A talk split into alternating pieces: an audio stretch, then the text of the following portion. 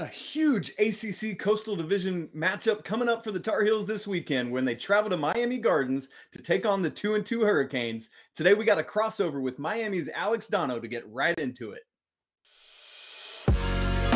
You are Locked On Tar Heels, your daily podcast on the UNC Tar Heels, part of the Locked On Podcast Network. Your team every day.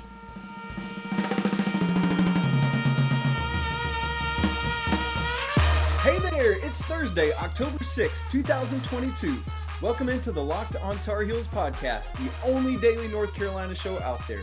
I'm your host, Isaac Shade, and I want to thank you for making Locked on Tar Heels your first listen or your first watch every single day. Please don't forget that the show is free and available anywhere you get podcasts. So make sure you subscribe right now to not miss a second of your team every day. Today's episode is brought to you by Upside. Download the free Upside app and use promo code LOCKED to get $5 or more cash back on your first purchase of $10 or more. All right, folks, it's Thursday crossover, and I'm talking to Locked On Canes host Alex Donno. Oh man, folks, it's great to be doing some more Thursday crossovers as we're getting into ACC conference play for the Miami Hurricanes. They are kicking off their conference play first game after an off week. For the Tar Heels, it'll be their second ACC game after, frankly, obliterating Virginia Tech last week. It's so great. Uh, for those of you who don't know me, who are Miami people, I'm Isaac Shade, the host of Locked On Tar Heels. For you Tar Heels folks that don't know brother Alex over here, this is Alex Donno, the host of Locked On Canes, and it is great to be together, my man. Dude, I'm so glad to be able to do this with you because, first of all, you do such an awesome job. And listen, I know I've been kind of sliding into your your podcast, especially this week, to kind of get the scouting report. And I know some of my viewers and listeners have been doing the same. So yes, I can't wait to get into it. And and Isaac, there's really storylines for these two teams heading into this matchup. I mean, my goodness. So I look at it from a Miami side. First of all uh, I'm having to talk people off of ledges every day, right? Because when when you got a Canes team that the, the, last time we saw Miami play, they were losing by multiple touchdowns against Middle Tennessee, who they were favored right. by 25 and a half points again heading into that one. So there, there are certain Canes fans who look at that and say, how how is Miami going to win a game again this year if they can't beat Middle Tennessee? Like so, but really the the big thing that Miami has to figure out, and I know they've been trying to figure this out during the bye week, is just how to get more stability from the passing offense. Like that, that's been the big challenge for the Canes, where, you know, Tyler Van Dyke got benched last game. There was a little bit of, uh, and, you know, I think this was more fan and media created, uh, but a, a quarterback controversy, right?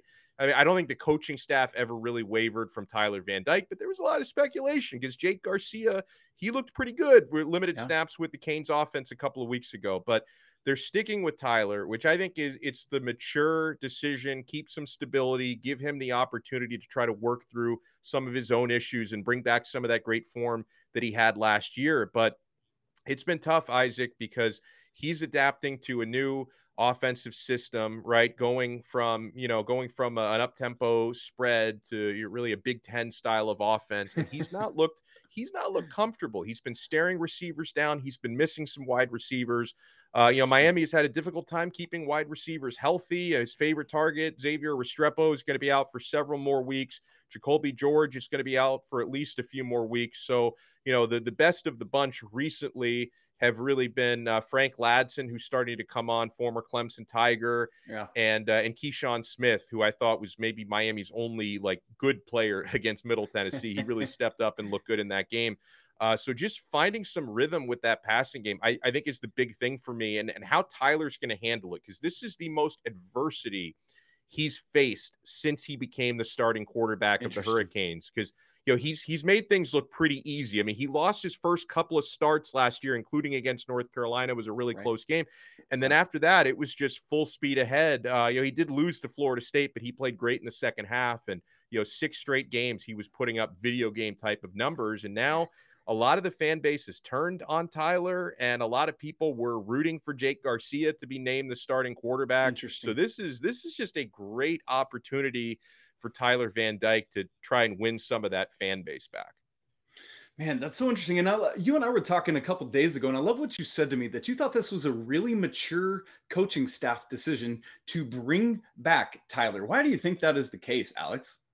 Because I think when you start playing musical quarterbacks, especially this early in the year, it just it it reeks of desperation mm. and. Mm we've had Miami coaches over the years that have done that. Like I, I can remember, uh, you know, back in uh, back in 2008 when Randy Shannon couldn't decide between Jacory Harris and Robert Marve, and it was like however he felt when he woke up that morning, who was going to start. And Mark Richt did it a few years ago, 2018, when he would just uh, kind of pull the old quarterback shuffle between Malik Rosier uh, and N'Kosi Perry, and like you know people sometimes, Isaac, will talk about the quarterback position as if it's the same thing as benching a linebacker or benching a guard. And it's just not. Like it's not. just yep. quarterbacks are just a different breed. I think when you have your guy, I'm not going to say you should never bench a quarterback. Obviously, there are certain scenarios where it's right. appropriate. Right. But I think it's important when you've got, you know, a somewhat proven starter to give them a little time to work through their issues. And also, mm. I think if they had yanked Van Dyke and they did pull him out of a game, but to not start him is different.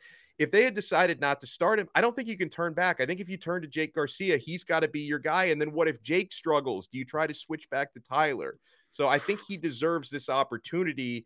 And I think, uh, you know, hopefully it's not to the detriment of Miami's play on the field because Tyler hasn't looked good the last couple games. But I think it's the right decision by the staff to let him try and work out these issues.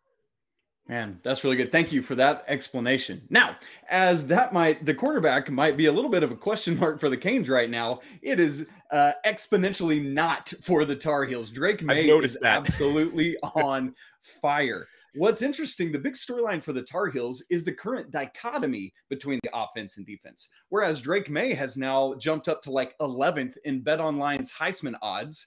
Um, he has five total touchdowns in four of Carolina's first five games. The only quarterbacks with more in the ACC in the last 25 years, some dudes named Tajh Boyd and Lamar Jackson, who we all might have heard of, right?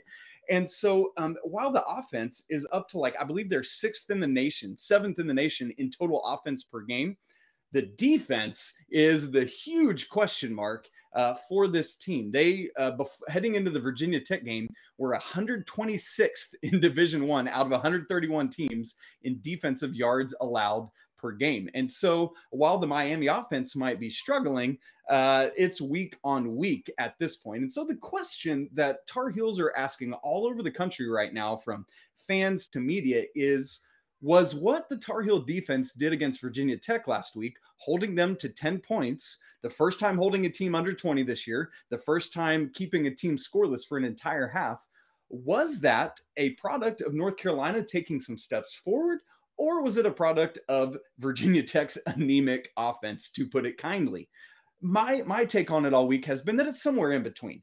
Clearly, the Tar Heels are taking some strides, moving along, but also we can't count out the fact that Virginia Tech was uh, extremely weak on offense. And so the question then is, heading down to Miami Gardens, what is to be learned even though miami has had their fair share of some some offensive struggles uh, to start this season. What what are we going to find out about this defense on the road? And I, I, know last time the Tar Heels were down in Miami, it was um, not pretty, shall we say? uh, 62 to 26. Javonte Williams, Michael Carter putting up more uh, rushing yards on the ground individually than Sam Howell did in the air, which was just stupid. Um, I know that was the case, but what is this going to look like as Miami is really working to see what we've got offensively while the Tar Heels are still trying to figure themselves out defensively. And so I think both these fan bases are really curious to see what happens on that side of the football. And you and I have even sent some texts back and forth about that this week. Yeah, I've been wondering uh, who because something's got to give, right? You've got an offense that's down bad versus a defense that's down bad. I mean, that's probably where where the game is going to be won or lost. Absolutely. And a stat the you know the stat Isaac that's you know been most troubling for Miami's offense because for the most part they've done a decent job moving the football between the 20s. It's once they get into the red zone, they haven't had any answers. Miami has failed to score touchdowns in 18 of their 21 red zone trips this year. Obviously you hope that's just one of these statistical aberrations that gets kind of worked out throughout the year but it's it's it's been pretty ugly and and most of that was in the Texas A&M game where they were basically living in the red zone and just not doing anything with it all right? So you know that, that's one of those things where they've they've just got to you know in the red zone where everything tightens up it, it's a sign of how much the passing game has struggled uh, when they just can't find anyone open in the end zone and interestingly enough, the numbers on that are crazy. I didn't realize that. North Carolina's offense is 18 for 20 in the red zone on touchdowns, wow. 19 for 20 scoring. The only time that one where they didn't score was a kneel down at the end of the Florida A&M game. So um, of their own doing, they're one possession shy of perfection in the red zone. So that, those stats, that dichotomy is really interesting to me.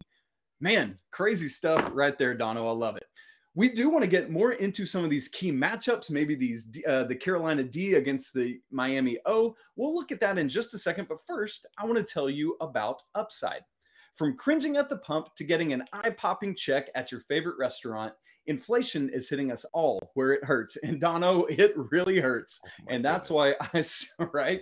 That's why I started using Upside, which is an incredible app for anyone who buys gas, groceries, or dines out. With every purchase, I'm earning cash back thanks to Upside. Now, hear me, Isaac, say I legitimately use this app every time I go to the gas pump. Saved me a ton of money this summer with the gas prices so crazily inflated. It really does work, and I promise you it's easy. So, to get started, download the free Upside app, use our promo code LOCKED, and get $5 or more cash back on your first purchase of $10 or more. Next, claim an offer for whatever you're buying on Upside check in at the business, pay as usual with the credit or debit card, and get paid. In comparison to credit card rewards or loyalty programs, you can earn three times more cash back with Upside. Users are earning more than a million dollars every week, and that's probably why they have a 4.8 star rating on the App Store. So download the free Upside app and use promo code LOCKED to get $5 or more cash back on your first purchase of $10 or more. Again, that's $5 or more cash back on your first purchase of $10 or more using promo code LOCKED. All right, Mr. Donno, let's get into this. Some key matchups that we each believe are going to win this game for either team. Why don't you start? Well, man, um, I'm tempted to go with something on Miami's offense, but knowing the formidable pass offense that Miami's going up against, I think the single most important player on the Miami Hurricanes this weekend is going to be cornerback Tyrique Stevenson. Okay. He's Miami's best cover guy, all the experience in the world. He's got good size. You know, he's so big that sometimes people worry a little bit about his speed. I can imagine we're probably going to see a lot of Tyrique Stevenson on Josh Downs. And, you know, when I look at Miami's defense versus North Carolina's offense, it's one of those things, Isaac, where it's like everyone knows North Carolina is going to score right? I, I don't think anyone thinks Miami is going to do to UNC's offense like what UNC just did to Virginia Tech this past weekend. Like, you know, it's it's going to be. I think it's going to have to be a high scoring game for Miami to win. North Carolina is going to get their points in their yards, but yeah. Miami needs to limit the catastrophic plays through the mm. passing mm. game, right? Because yeah. you go back to Middle Tennessee and North Carolina is better than Middle Tennessee, uh, but they do run similar offenses. And Miami was getting burned repeatedly in the passing game. They had four plays given up yeah. of over 65 yards in the passing game. So uh, I think I think the Hurricanes are going to change the way that they approach it from a coverage standpoint. I think they're going to be dropping more players back into coverage, playing more zone. I think it was a little bit arrogant how they thought they could just man up and be fine. So I don't think we're going to see as much of that. But I do think someone like Tyrique Stevenson against Josh Downs, that to me it could very well be the difference in winning or losing this game. Even if UNC scores a lot, if you can keep a couple Limit. of touchdowns off the board with good coverage, that gives Miami a chance. What do, what do you think for for you guys? A good matchup? Yeah, man, I, I agree with that. For for Carolina, because of what you said about the the Tar Heels are going to score offensively. It's about, as you said, the limiting. I'm going to look at the defense. North Carolina's scheme is a 4 2 5 under Gene Chizik. Uh, the linebackers, Power Echols and Cedric Gray, have been the model of consistency. One of the two of them has led the Tar Heels in tackles all five games. They've been top two on the team each of the last three. So I'm not looking at the linebackers it's the the front four and then the secondary that's kind of been the downfall. And for me, it all starts up front with that defensive line. Why? I know Carolina's secondary has been much maligned, but I think a lot of that is the lack of pressure that the line has been able to get on the quarterback. And so, what I'm really going to be watching for matchup wise is just that entire front. Can the Tar Heels make Tyler Van Dyke uncomfortable in the backfield? Um, if they can, then they might be able to do at least like do they have to do exactly what they did against Virginia Tech? No. Miami's offense, regardless of which guy's back there playing quarterback, is going to be better than the Hokies. The poor Hokies are just so bad. um, but it's it's kind of what you said. It's that similar thing. Can they do enough to slow down the Canes on offense? Can they get enough pressure to at least cause some uncomfortability in the backfield to allow the secondary to do what they need to do. We saw some progression in the secondary last week, particularly from Tony Grimes. Um, my favorite name in all of college football, our other cornerback, Storm Duck, um, oh, has, has, has struggled a little bit this year and has been picked on. And so, I mean, like right out of the gate, Florida A&M of all teams just came out of the gate throwing at him play after play after play. And so that's somebody I'm watching to see how he continues to step up. Um, Carolina's got some of their secondary a little bit banged up, some guys coming back, but won't be back on Saturday for this game. And so, um, again, a lot of scoring on the secondary, but for me, I'm watching the line. What can they do to enable the secondary to not have to guard in space for quite as long? Um, and so it's interesting there. We're both looking at some of those hey, we got to do some limiting, but ultimately that it, it's not about stopping. It sounds like in this game, and that's going to lead to that high scoring um, outcome that you talked about there, Donno. Yeah, and, and I'm glad you know you talked about uh, putting pressure on Tyler Van Dyke because also uh, this is going to be a pivotal game for Miami's offensive line. Um, in the first three games, they were looking a lot more physical than they did in 2021. And that's led to a lot of success with the ground game. I mean, you know, Miami, mm. despite the fact they didn't get a whole lot of traction on the ground against Middle Tennessee, they were playing from behind for pretty much the entire game. But one of the better running teams in college football the first three weeks. And, and those, uh, the, the, the offensive linemen have really taken to the coaching of Mario Cristobal, who's passionate about offensive line play, and Alex Mirabal, the O line coach. Uh, they took a huge step back though against Middle Tennessee. Just a, a lot of guys just looked like they didn't get off the bus for that game. So they need to return to that physicality. I mean, it was even last year was a decent pass blocking unit. The big difference has been the run blocking, and so you know, um, we'd all love to see at least down here. We'd love to see a bounce back game for Tyler Van Dyke, but at the same time, we know Miami's offensive identity. They want to run to set up the pass, and if they can't do that, it's just going to put more pressure on Van Dyke. So it's it's going to be really important for that offensive line to get into a rhythm early on because you know Miami's got some running backs who can go downhill pretty well. Henry Parrish is is a horse, and Thaddeus Franklin uh, is is a real big guy, tough to take down, 240 pounds. So you know Miami would love to establish that early, and it also it takes precious time off the clock as well. Man, that's good stuff. Well, all of that setup, folks, leads us to be able to now get into talking about where we think this game is going to go, predictions, scores, and just final recap of what Mr. Alex Donno and I are watching for. All right, so Donno, as we look at, I checked Bet Online just before we started recording, which is our main uh, betting sponsor here on the Locked On Network. When the lines open for this, Miami was favored by three. I had seen, I think it was Monday or Tuesday, the line moved to three and a half, but it's actually back to three now, interestingly enough. The over under kicked off at 65 and a half and has bumped up to 66 and a half. I think the betting markets are seeing what you and I are that this is probably going to be a high scoring affair. Uh, last year, I believe 45 42 there in Chapel Hill, which cleared that under that over very, very easily. And so, uh, as you look at the, the outcome of this game, Mr. Alex Donno, what do you see happening?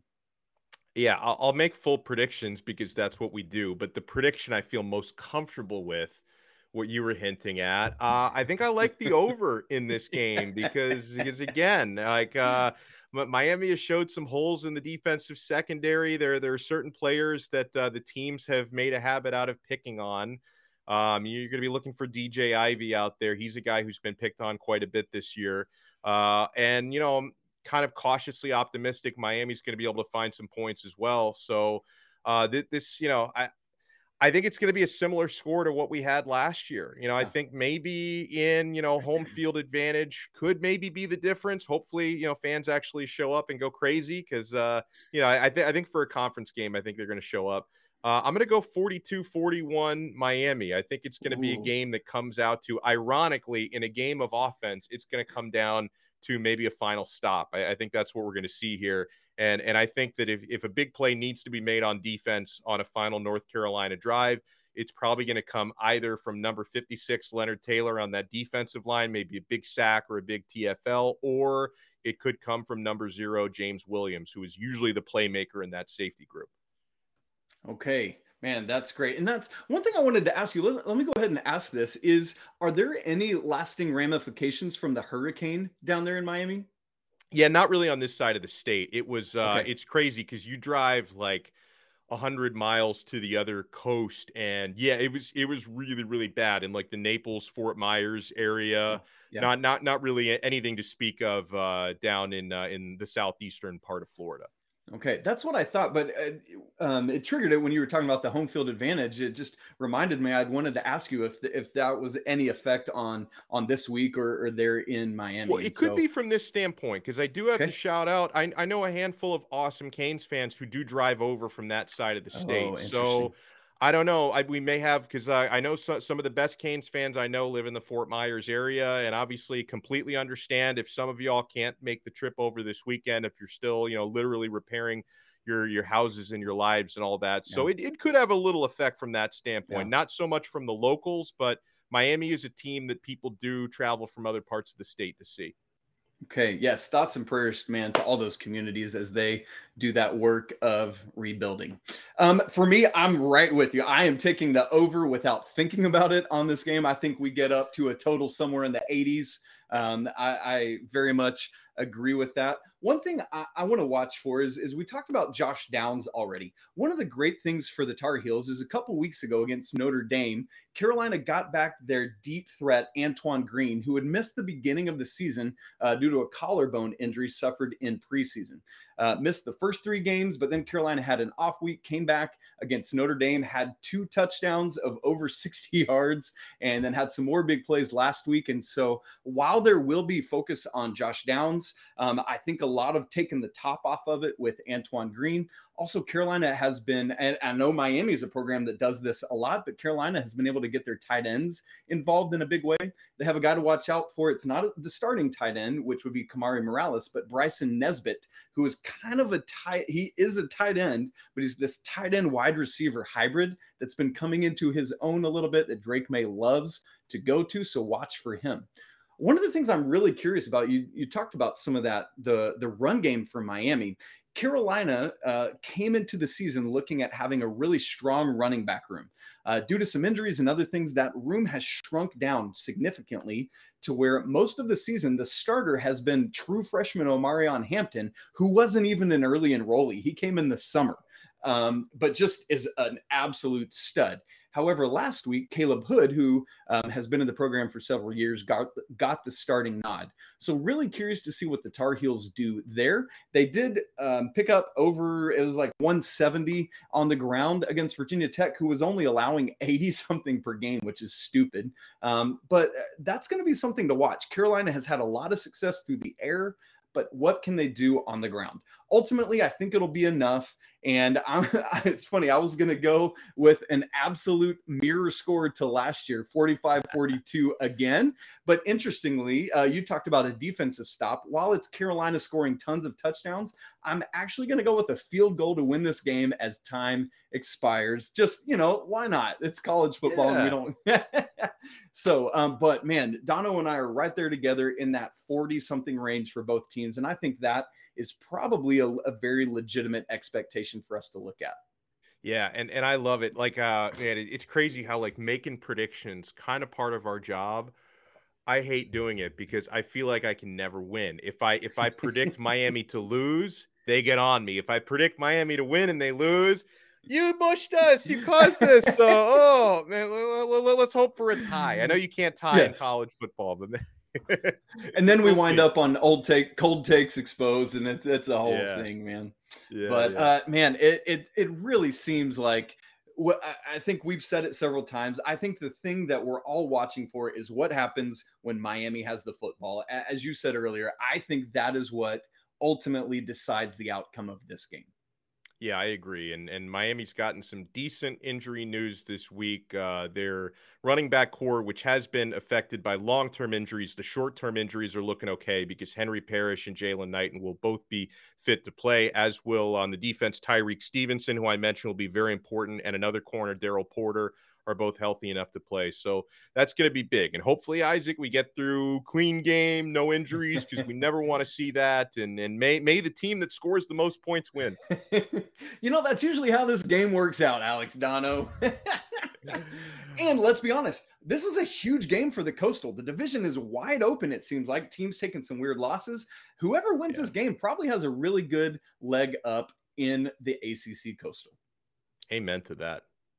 All right, we're going to see it all playing out at 4 p.m. Eastern Time on Saturday. To you Canes fans, to you Tar Heels fans, thank you so much for tuning in. We can't wait to see a great game Saturday afternoon. That's it for today's episode of Locked on Tar Heels. Coming up tomorrow, Mr. Anthony Pagnotta joins me for our preview, the North Carolina full preview of this game. Please don't forget, each week in October, we are doing a drawing as part of our Drive for Five. This week, you have an opportunity to win a free $10 Starbucks card. All you have to do is subscribe to our YouTube channel and let us know that you're in. We'll know that if you have a public account. Man, if you want to follow the show on Twitter, you can do that at Locked On Heels. You can follow me at Isaac Shade. Get more on the ACC by making Locked On ACC your second listen of the day. Host Candace Cooper and the local experts of Locked On take you around the conference in 30 minutes, five days a week. Would love it if you would subscribe to the show, smash the like button, and leave some great comments on your thoughts. Really appreciate you hanging out with me on a Thursday talking about the Tar Heels, and I want to remind you that it is always a great day to be a Tar Heel. Until tomorrow, peace.